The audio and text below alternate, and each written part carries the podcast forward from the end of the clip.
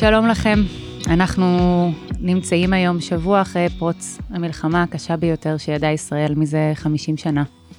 Uh, בפודקאסט של ביחד, של עובדי מערכת הבריאות, שהם uh, מבית חולים שיבא ומרפאת ביחד.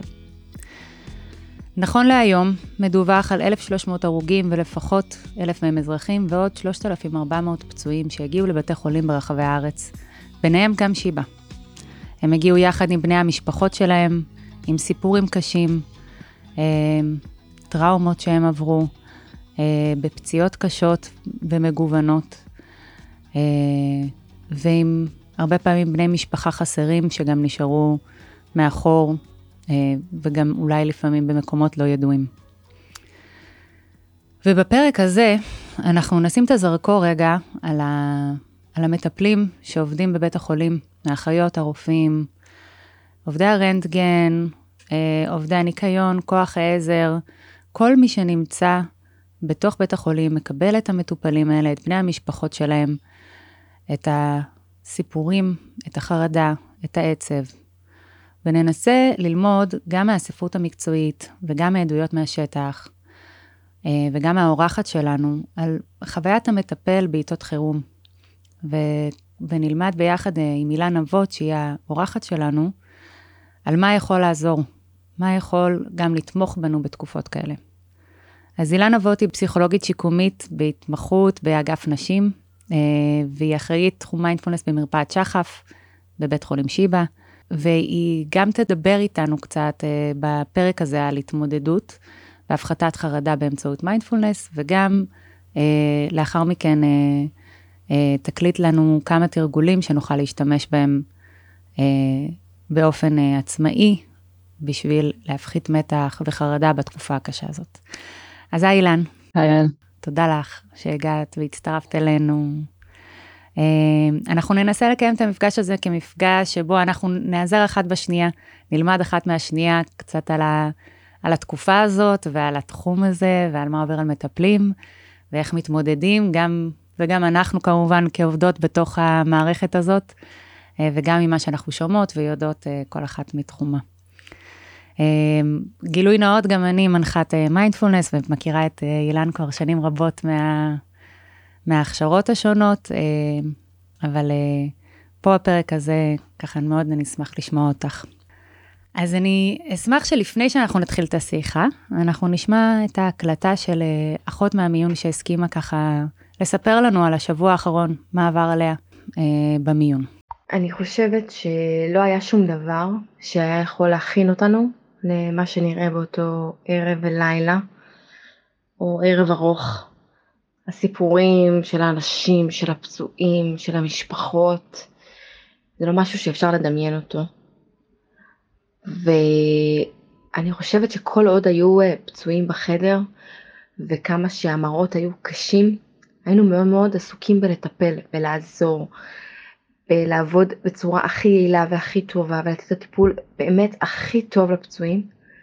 והקושי היה דווקא כשהם אה, יצאו והיה איזה הפוגה של כניסות של פצועים חדשים, אז היה שקט, ואז מתחילות מחשבות ופחדים, ומה יהיה, ותתחיל מלחמה, והעולם נחרב, והולך, והחיים הם, הם, הם קשים, ולמה לחיות, וככה שהמחשבות נהיות מאוד מאוד קשות, נכנס כבר עוד פצוע. ומתחילים שוב פעם לעבוד. המחשבות האלה כבר לא רלוונטיות כי אנחנו עסוקים בפצועים והאדרנלין הוא מטורף. והאדרנלין הזה והעשייה זה הדבר היחיד ש...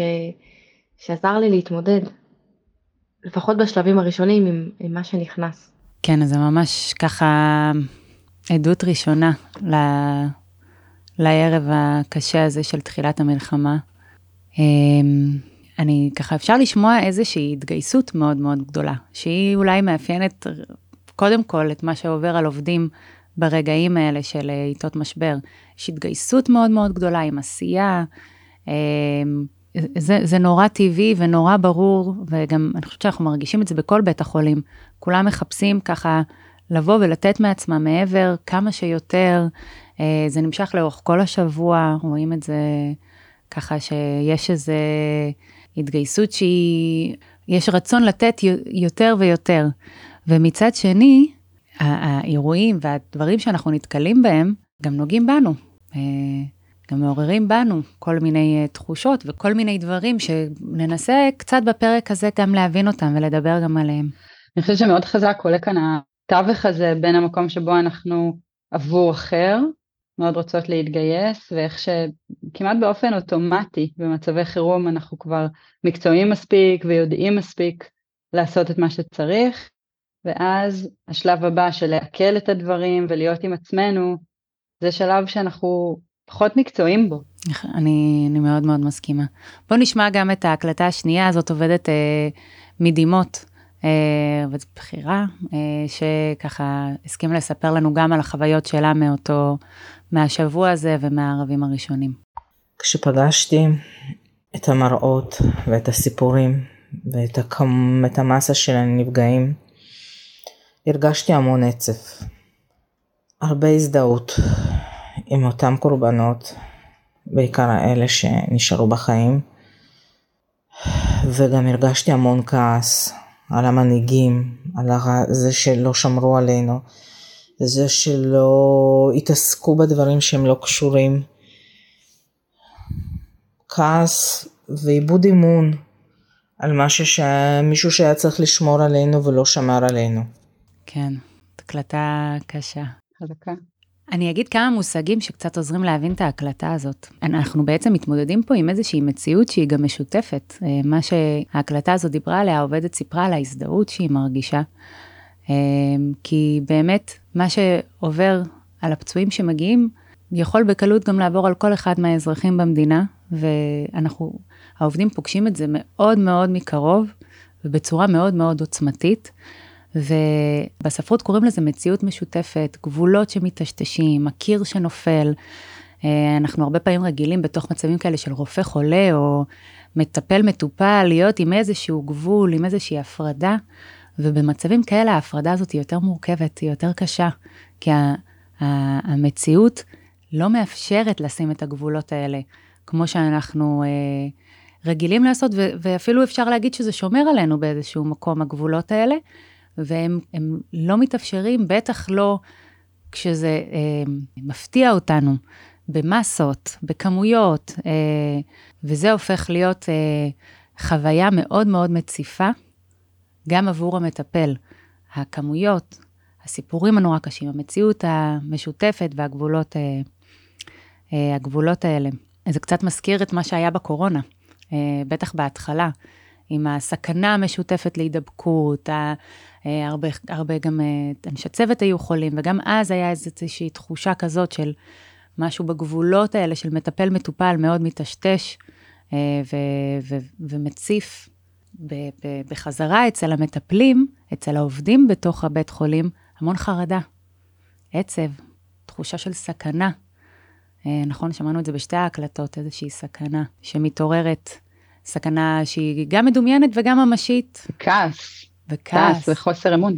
כעס וחוסר אמון. אמ, כשאנחנו מדברים על סכנה, אני, אני רוצה רגע לשים פה את המילה טראומה. המטפלים שחווים את תחושת הסכנה, שככה מקבלים אותה מתוך הסיפורים האלה, גם בעצמם כבר אה, חווים איזושהי תחושה של כמו הידבקות טראומטית, איזושהי הרגשה שה, שמשהו בטראומה גם עובר אליהם, אפילו ברמה הגופנית. כמו טראומה משנית, ככה קוראים לזה בספרות, שזו תגובה מסדר שני לטראומה, לעדות של המטופל הטראומטי. אמ, אבל בואי נבין רגע מה זה טראומה, כי זאת מילה כזאת נורא גדולה ומבהילה, ואולי תגידי קצת ככה, איך את מבינה את זה, אני אספר קצת איך אני מבינה את זה, וננסה כזה קצת לבאר מה, למה אנחנו מתכוונות שאנחנו אומרות טראומה. אז באמת המילה טראומה נאמרת המון uh, בשבוע האחרון, ואנחנו רוצות רגע להבחין בין ההבחנה הפסיכיאטרית שנקראת post-traumatic stress disorder, הפרעת דחק פוסט-טראומטית, לבין uh, תגובה לאירוע טראומטי באופן אקוטי, כן? ההבדל הוא בין uh, מה שקורה כרוני לפרק זמן ארוך, שאנחנו כבר רואים פגיעה ממושכת בתפקוד בכל מיני uh, קרקעות בחיים, להבדיל ממשהו אמיתי שקורה כרגע, שדורש את ההתגייסות הפיזית והנפשית שלנו, והוא תגובה טבעית ונורמלית לאירוע שהוא לא נורמלי בשום צורה. אין מילים אפילו לתאר כמה זה לא נורמלי. אז טוב שהגוף שלנו מתגייס, וטוב שיש לנו את המערכת הזו שפועלת באופן תקין, אבל זה לא אומר שהשתגענו, זה לא אומר שעכשיו אנחנו אה, מוגדרים כחולים פוסט-טראומטיים לעולמי עולמים. זאת אה, הבחנה מאוד מאוד מאוד חשובה, אני חושבת, לכולנו, כי הרבה מדברים איתנו על טראומה קולקטיבית, ושכולנו ככה, גם האזרחים וגם הפצועים, כולם באיזושהי טראומה, וזה לא עושה את זה למשהו פתולוגי. זה לא עושה את זה למשהו שהוא אה, אה, נותן עלינו איזושהי תווית, זה בעצם תגובה. ואני רוצה רגע גם להגיד עוד משהו על טראומה. טראומה זה בעצם פחד עמוק, בעתה, בהלה, שיוצאת מגדר הרגיל של החיים, אה, ומעוררת את מערכת העצבים לתגובה מאוד מאוד מאוד מאוד חזקה ומטלטלת. אבל בראש ובראשונה זה פחד. זה הדבר העיקרי שאנחנו מזהים בתוך זה, פחד שאפשר לקרוא לו אפילו פחד קיומי, ברגע שיש לנו איזשהו איום מדומיין, ממשי, משני, אה, מסדר שני, על החיים שלנו, על הקיום שלנו, הממשי, ממש כאילו שנמות, או אפילו הרוחני, נכון? כעם, כאישות, אה, הביטחון שלנו, נכון? שקצת עלה בהקלטות, כל הדבר הזה מייצר תגובה כל כך מבהילה, כל כך מפחידה, שהגוף שלנו מגיב לזה בעוצמה מאוד מאוד מאוד מאוד גבוהה. אז אולי קצת תספרי לי איזה סימפטומים למשל יכולים להיות אופייניים לדבר הזה. שוב, גם אם אנחנו אלה שחווינו את זה, וגם אם אנחנו אלה שצופים בדבר הזה בטלוויזיה, או כמטפלים, או כעובדים בתוך המערכת. אה, אז בהקשר הזה שווה קודם אה, לתאר איך אה, מערכת הסטרס הביולוגית שלנו עובדת. זה יכול להיות ממש כמו 0 ו-1, או שהיא עובדת או שהיא לא עובדת.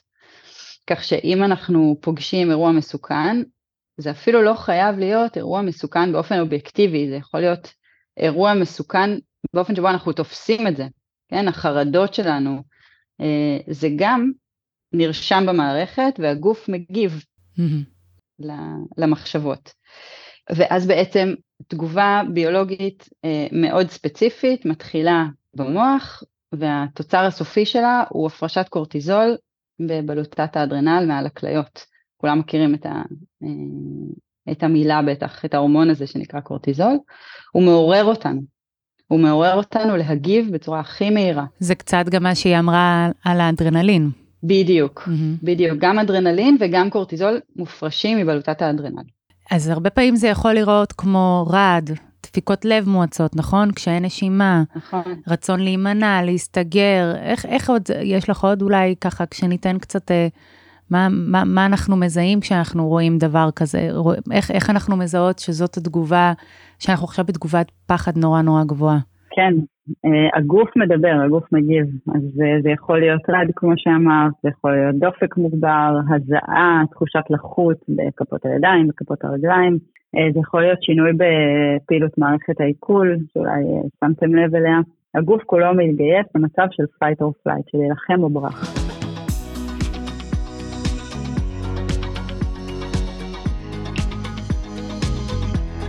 את מדברת בעצם על התגובה של הפחד, ו... כשאנחנו מדברים על תגובות טראומטיות, הן גם תגובות שיכולות למשל להגיע בלילה לפני השינה, ויכולות גם להגיע כזה בבית כשאנחנו לבד, לאו דווקא כי קרה עכשיו משהו, אלא כי אנחנו עוד נשארים עם איזה שהן שאריות של האירוע הראשוני שקרה לנו, של, ה, של הפחד הראשוני, אה, ש, שהיה מאוד מאוד מאוד עוצמתי. ולנפש שלנו יש את הדרך גם להתאושש מזה, וזה מאוד מאוד חשוב לי להגיד. אה, רוב האנשים שחווים אירוע טראומטי, שוב, מדומיין, אה, ממשי, משני, ראשוני, לא משנה, רוב האנשים, הרוב המוחלט, מעל 90 אחוז, לא מפתחים פוסט-טראומה כהבחנה. אה, כי הנפש שלנו, יש לה את הדרך שלה להתאושש מהמצב הזה באופן טבעי. אה, אנחנו כמובן עדיין בתוך האירוע המתגלגל הזה, אבל כשהוא יעבור וכשהמלחמה תיגמר, לאט לאט ובאופן הדרגתי אנחנו נרגיש שהמערכת קצת חוזרת לאיזון, המערכת הזאת שיצאה עכשיו משליטה, יצאה מהאיזון, לאט לאט תתחיל להירגע ולהתאזן. Uh, וזה זה, זה יכול לקחת גם זמן, ולכל אחד יש את התגובה שלו ואת הדרך שלו לחזור לאיזון. זה שונה מאדם לאדם, כמו שאנחנו לא מגיבים אותו דבר. אין צורך להשוות לאחרים, זה בסדר שכל אחד מתמודד שונה וחווה אירועים שונים בעבר ומגיע כאדם שונה, אין, זה, לא, זה לא צריך להיות אותו דבר. כן חשוב שאנחנו נדע להגיד לעצמנו, שלגוף שלנו ולנפש שלנו יש את הדרך לחזור לעצמנו, אנחנו רק צריכים לאפשר לה את התנאים הכי הכי טובים אה, כדי שהיא תוכל לעשות את זה. לנרמל את החוויה הפנימית של הפחד שעוד נשאר איתנו לאורך זמן, ולא להיבהל מעצמנו, לא להבהיל את עצמנו עם התגובה הזאת, כי גם זה יכול להיות איזה משהו שכזה, כמו איזה כדור שלג. אה, יש לך עוד משהו להגיד? כן, להבין אפילו יותר לעומק, כי המוח שלנו, אם ככה זה יכול להיות רלוונטי לחלק מעובדי המרכז, המוח שלנו עובד אה, באופן כזה שהמטרה שלו היא לשמור עלינו. וזה אומר שהוא כל הזמן נזכר באירועים המסוכנים והקשים והרעים שהיו בעבר, ומנסה להקרין אותם ולעבוד לפיהם אה, אל העתיד. הוא מתכנן את הגרוע מכל תמיד. זאת אומרת, החרדה, בטח במצבים כאלה, היא טבעית. יש, יש אותה גם ביום-יום, כן? גם ביום-יום הנטייה הטבעית של המוח שלנו היא לדברים השליליים. ובמקרה הזה אנחנו גם בעצם לא מבחינים, הגוף שלנו לא מבחין בין אירוע מדומיין, כן, במחשבה שיש לי על, למשל, מה יקרה אם תהיה פה אזעקה עכשיו, או, או מחשבות הרבה יותר גרועות מזה, מה יהיה אם הקרובים אליי אה, ייפגעו, אם אני אפגע, אה, וישר הגוף מתגייס, ישר מופרש קורטיזול ואנדרנלין, גם אם לא קורה משהו ודאי. כן. אני חושבת שאנחנו נדבר קצת על, על, בהמשך, על מה עוזר בהקשרים האלה, כן. אבל ההבנה, כמו שאת אומרת, שיש תנאים טובים להחלמה. להבין קודם כל שמחשבה היא רק מחשבה. כן, אנחנו באמת נתייחס לזה יותר באריכות. ממש עוד מעט, ונשמע לפני החלק הזה אה, אה, עוד הקלטה. שגם העובדת מהמיון עכשיו תספר לנו קצת מה, מה כן, היא, מתי היא כן התאוששה קצת, או מה, מה קצת עוזר לה, שומר עליה. בואו נשמע אותה. אני מרגישה שבזמן האירוע לא הייתי צריכה משהו מיוחד. הצלחתי לתפקד, ראיתי כבר פצועים בחיי אה, בחדרי טראומה, פשוט לא במספרים ובכמויות האלה. ואחרי האירוע אני, היה לי 24 שעות מאוד מאוד קשות. הייתי 24 שעות בבית חולים, חזרתי הביתה ופשוט לא הצלחתי לישון. לא הצלחתי לישון. היה לי איזה פחד כזה ממה הולך לקרות. מ- מלהבין את המספרים, מלשמוע את השמות, לדעת שאולי זה גם מישהו שקשור אליי. לראות עוד סבל של משפחות ולוויות, ו- ו- ובכלל לא להבין מה, מה קורה, לקראת מה אנחנו הולכים. אמ, והרגשתי שאני פשוט צריכה שקט, אני צריכה שגרה, אני, אני, אני צריכה להיכבות ולקום עם כוחות חדשים ועם יותר אנרגיה. ואני חושבת שזה משהו שלא הצלחתי למצוא אותו לאורך השבוע, ובאמת רק בסוף שבוע עכשיו שהיה, שנסעתי למשפחה, ו- והיינו עם האחיינים, פתאום יש ילדים צוחקים וארוחה משפחתית, והכל פתאום כאילו, כאילו שגרתי. אז זה היה הלילה הראשון ש- שהצלחתי לישון בו. כן, אז היא ממש אה, מתארת לנו את המהלך הזה, נכון? של הבהלה נורא גדולה, וגם... כן. וגם מאיפה אנחנו יכולים קצת להיטען בשפיות ובשגרה ובחזרה לאיזה... בחזרה קצת לעצמנו, שכמובן אה, אה, עוד אה, תיקח זמן. לפני שנעבור לחלק השני, אני רוצה רק לד... להגיד עוד כמה מילים על התפקיד שלנו כמטפלים, כעובדים, כשאנחנו נתקלים במטופל שסובל מטראומה. קצת כמה דגשים שחשוב לי לציין אותם. קודם כל, לייצר קשר, לא להתעלם מהמצב הנפשי שלו, אה, ולצד זאת, אנחנו, ואני חושבת שרובנו עושים את זה בצורה טבעית, אבל אני רוצה לחזק את, ה, את, ה, את הנטייה הזאת. אה, לשדר יציבות, לשדר שהעולם ממשיך להתקיים, ושיש לנו אמונה שהם יצאו מזה. אה, גם אם, גם אם אנחנו מרגישים הזדהות גדולה ונלחצים ומזדהים, אנחנו ננסה לא לעשות את זה באופן פרוץ מול המטופלים, גם אם יוצא לנו, כמובן זה בסדר אם אנחנו בוכים איתם, או מתרגשים איתם, או הם רואים שאנחנו מתרגשים, זה בסדר גמור. אבל שעדיין יהיה בנו עוד משהו שנשאר עם אמונה, שאנחנו עוד מחזיקים את הצד הטוב של העולם. ולצד זאת, כמובן, ועל זה אנחנו הרבה נדבר עכשיו, גם למצוא את המקום שלנו אחרי זה, להתמך, אה, לפרוק, להרגיש, אה, לתת מקום גם לחוויות שלנו, לספר את החוויות שלנו. אולי את אפילו אומרת שבדרך כלל אנחנו מחזיקים את הריפוי, נכון? שיבא הוא מקום שמגיעים נכון, להירפא. נכון. כמו בשגרה, גם, אה, גם בעיתות האלו, אנחנו עדיין מחזיקים את הריפוי. נכון, אני, אני אוהבת את המילה הזאת. גם ריפוי של הנפש וגם ריפוי של הגוף, נכון. אמונה שיהיה בסדר, להחזיק איזו יציבות, אה, להחזיר את המטופלים שלנו למציאות, לעגן אותם, אה, להזכיר להם איך קוראים להם, איפה הם נמצאים, לשתות כוס מים, להביא להם כוס תה. להחזיק להם את היד, להגיד להם שהם בידיים טובות. כל הדברים האלה מאוד מאוד מאוד מאוד משמעותיים בתוך רגעים של בהלה נורא גדולה. אנחנו צריכים לזכור, כשאנחנו רואים כאלה מטופלים שהם מבועתים, והם צריכים דמות קצת כמו אימא שמארסלת כזה ואוספת תינוק בוכה, כאילו הם צריכים רגע שהאימא תהיה קולית.